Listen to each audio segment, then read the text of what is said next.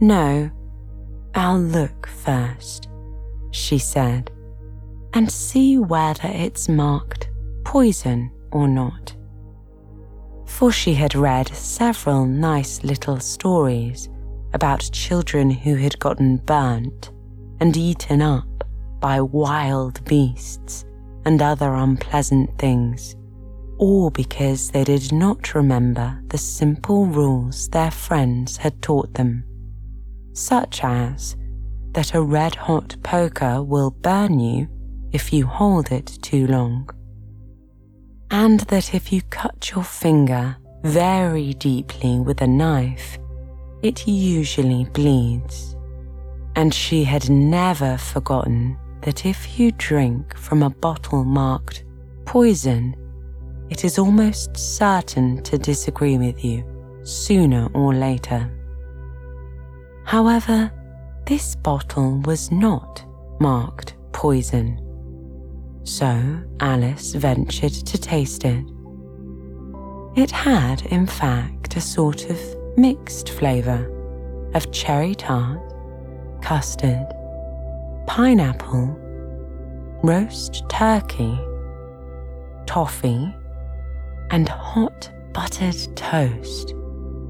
And, finding it very nice, she soon finished it off. What a curious feeling, said Alice. I must be folding up like a telescope. And so it was indeed.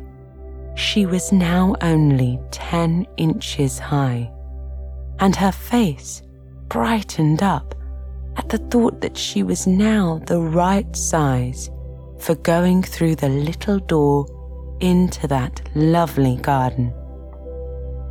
First, however, she waited for a few minutes to see if she was going to shrink any further.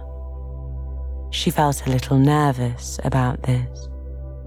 For it might end, you know, said Alice to herself, in my going out altogether, like a candle.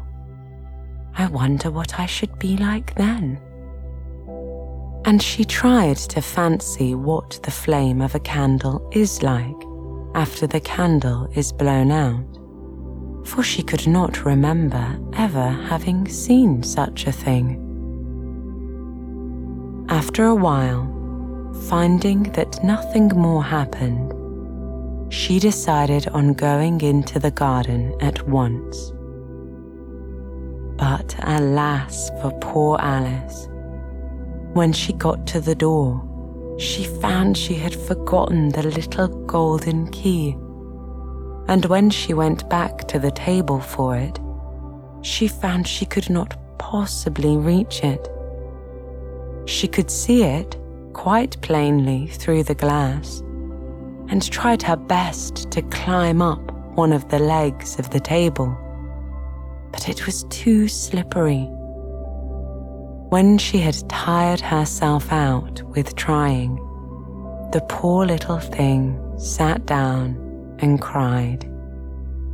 Come, there's no use in crying like that, said Alice to herself rather sharply.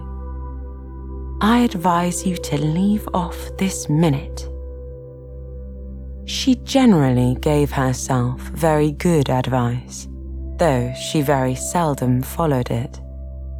And sometimes she scolded herself so severely as to bring tears into her eyes. Once, she remembered scolding herself for having cheated in a game of croquet she was playing against herself.